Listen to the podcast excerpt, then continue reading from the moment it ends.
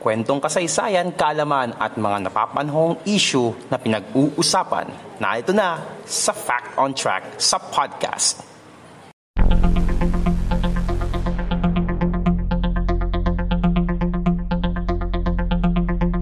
Fact on Track sa podcast. Kwentong kasaysayan, kalaman at mga napapanahong usapin sa lipunan. Fact on Track sa podcast dito pa rin sa ating podcast channel sa YouTube, ang podcast ni Mans.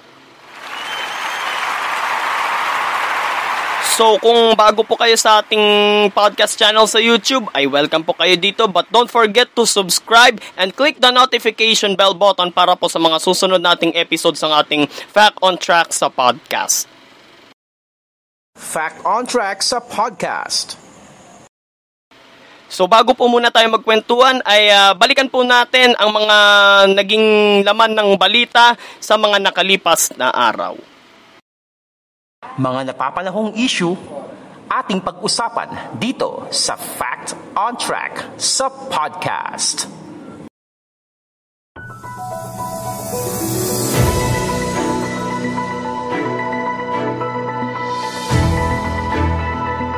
Fact on Track sa podcast. Mga napapanahong issue ating pag-usapan dito sa Fact on Track sa podcast. Narito ang mga balitang dumaan sa mga nakalipas na mga araw. Nilagdaan na ni Pangulong Rodrigo Duterte ang Republic Act No. 11480 na magbibigay sa kanya ng kapangyarihan upang ideklara ang pagsisimula ng klase sa ibang petsa. Pinirmahan na niya ito noong July 17 pero inilabas ang kopya ng nasabing batas noon lang lunes, July 20. Sa batas na ito, inamyenda ng Section 3 ng Republic Act No. 7797 kung pinapalawig nito ang mga araw ng mga pasok sa paaralan mula sa nakagis ng 200 days na magiging 220 days. Ayon din sa bagong batas, ang simula ng klase ay dapat sa unang lunes ng Hunyo at hindi lalagpas sa huling araw ng Agosto. Pero maaari na itong magbago kung may kalamidad o state of emergency batay sa rekomendasyon ng kalihim ng edukasyon sa Pangulo.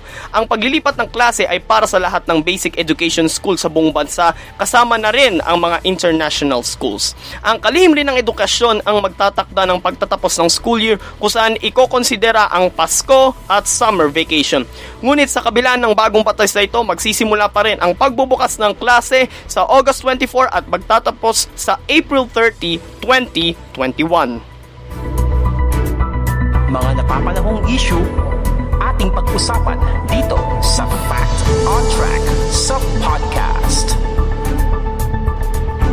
Paghuhugas ng mga face mask gamit ang gasolina o diesel, biro lamang. Ito ang paglilinaw ni Presidential Spokesperson Secretary Harry Roque sa sinabi ni Pangulong Duterte sa kanilang pagpupulong kasamang Interagency Task Force o IATF noong Martes, July 21. Sa isang virtual briefing, sinabi ni Roque na sa loob ng apat na taong pamumuno ng Pangulo ay parang hindi pa rin siya kilala, sabay dagdag na biro lamang yon. Dagdag din niya, bakit naman maghuhugas gamit ang gasolina? Ganyan din ang naging paglilinaw ni Health Undersecretary Maria Rosario Verhiere, Verhiere na nagsabing huwag gawing ang payo ng Pangulo. Gate niya, hindi pwedeng hugasan ang mga surgical at N95 mask dahil mawawalan ito ng bisa sa pagsasala ng virus. Wika pa niya, pwedeng laban ng paulit-ulit pagkatapos gamitin ang ibang mask gaya ng cloth mask pero ang mga gaya ng surgical at N95 mask ay hindi pwedeng hugasan. Paliwanag ni Verhere, ito ay single-use lamang. May components ang mga ganong uri ng mask na may filtering mechanism na kapag hinugasan ay nawawalan ng bisa. Mga napapanahong issue, ating pag-usapan dito sa Fact on Track sa podcast. Naaresto noong Martes, July 21 ang founder ng Kappa Community Ministry International na si Pastor Joel Apolinario sa isang beach resort sa Lingig, Surigao del Sur.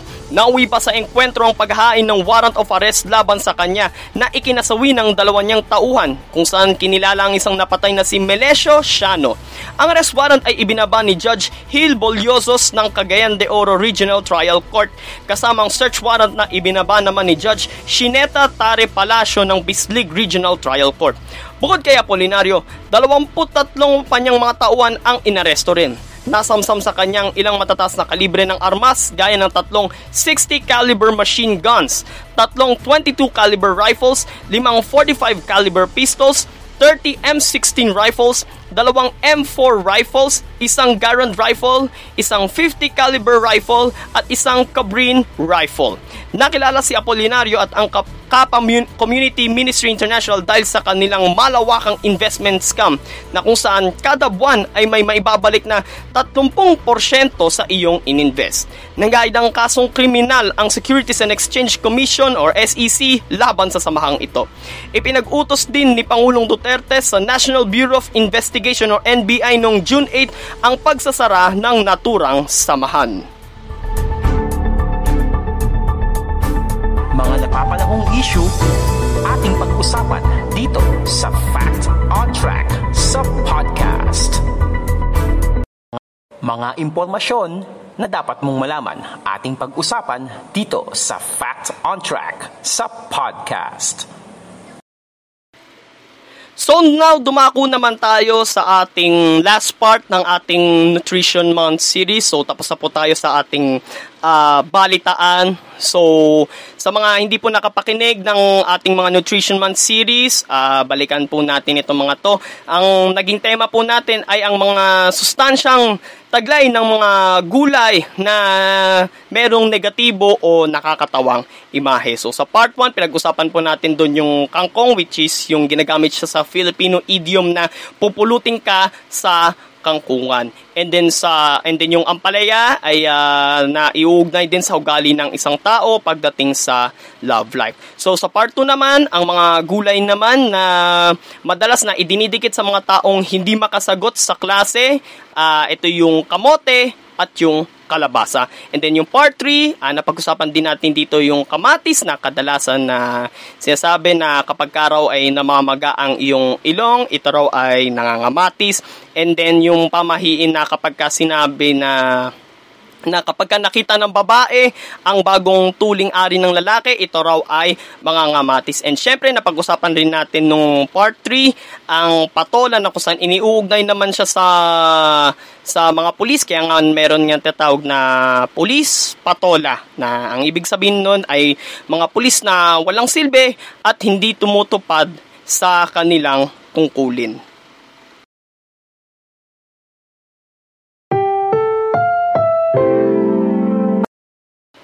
So bago po tayo magsimula ng ating part 4, so alam niyo naman po ibig sabihin nun. So, paalala lang po sa mga magulang, sa mga nakatatanda po dyan na nakikinig ng ating podcast. Kung may mga bata po sa inyo sa bahay po ninyo na nakikinig din ng podcast na ito ay uh, pasintabi po muna dahil ito po ay merong tinatawag natin na explicit content.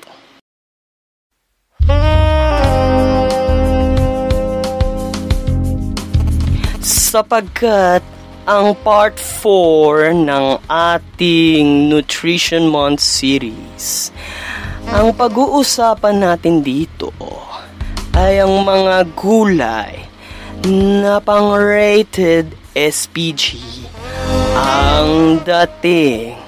So mga bata, pakitakpan po muna ang inyong mga tenga sapagkat ang mga gulay na pag-uusapan natin dito ay ang pechay at ang talong. So hindi ko na po babanggitin kung bakit po siya iniuugnay sa mga rated SPG na mga bagay-bagay. Kaya naman, tama ng kaberdehan, simulan na natin to!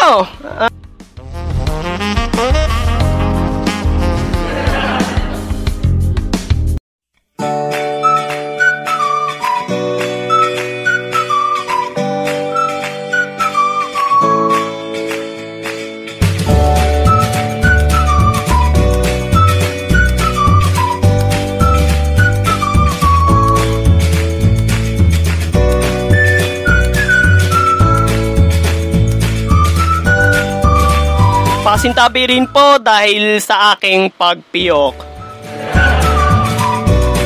So, gaya nga po ng sinabi ko po kanina, ang pag-usapan natin sa last part ng ating Nutrition Month series ay ang mga gulay naman na naiugnay sa mga rated SPG na mga bagay. So, ibig sabihin nun, for adults only at hindi po ito pwede sa mga bata. So, ang mga gulay na yon ay ang pechay at ang talong. So, ang pechay, simulan natin dito. Ang pechay ay maituturing na isang low-carb vegetable na kung saan kahit gaano pa kadami ang kakainin mo, hindi ka pa rin madadagdagan ng taba sa katawan.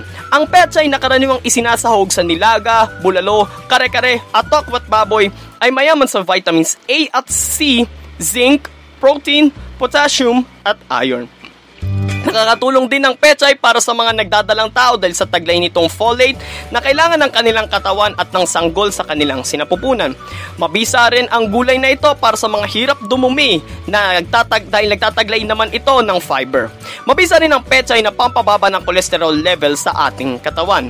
Nagtataglay rin ang gulay na ito ng antioxidants na siyang tumutulong upang maprotektahan ang healthy cells laban sa mga free radicals na siyang sumisira dito gaya ng stress, pollution at mga unhealthy lifestyle gaya ng pagyoyosi at pagwawalwal. Kaya hinay-hinay lamang po sa pag-inom.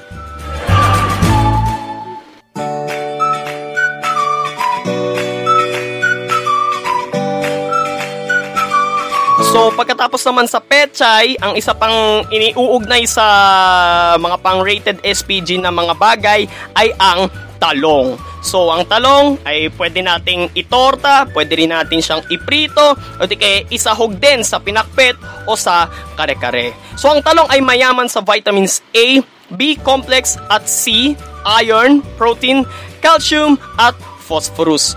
May nilalaman ding trigonelline ang talong na siyang tumutulong panlaban sa diabetes at mga sakit sa central nervous system. Nakakatulong din ang talong para mapanatiling malusog ang puso at mga mata. Pinapababa rin ito ang kolesterol sa katawan at panlaban rin ito sa cancer.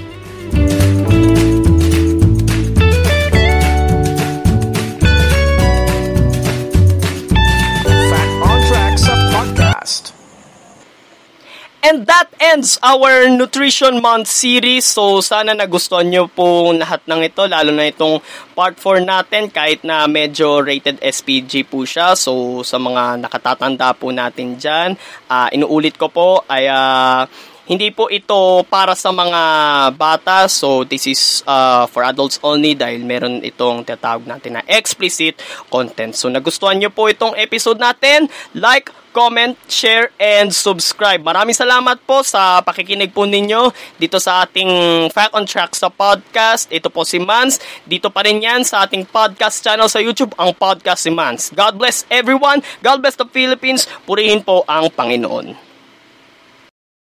Fact on Track sa podcast.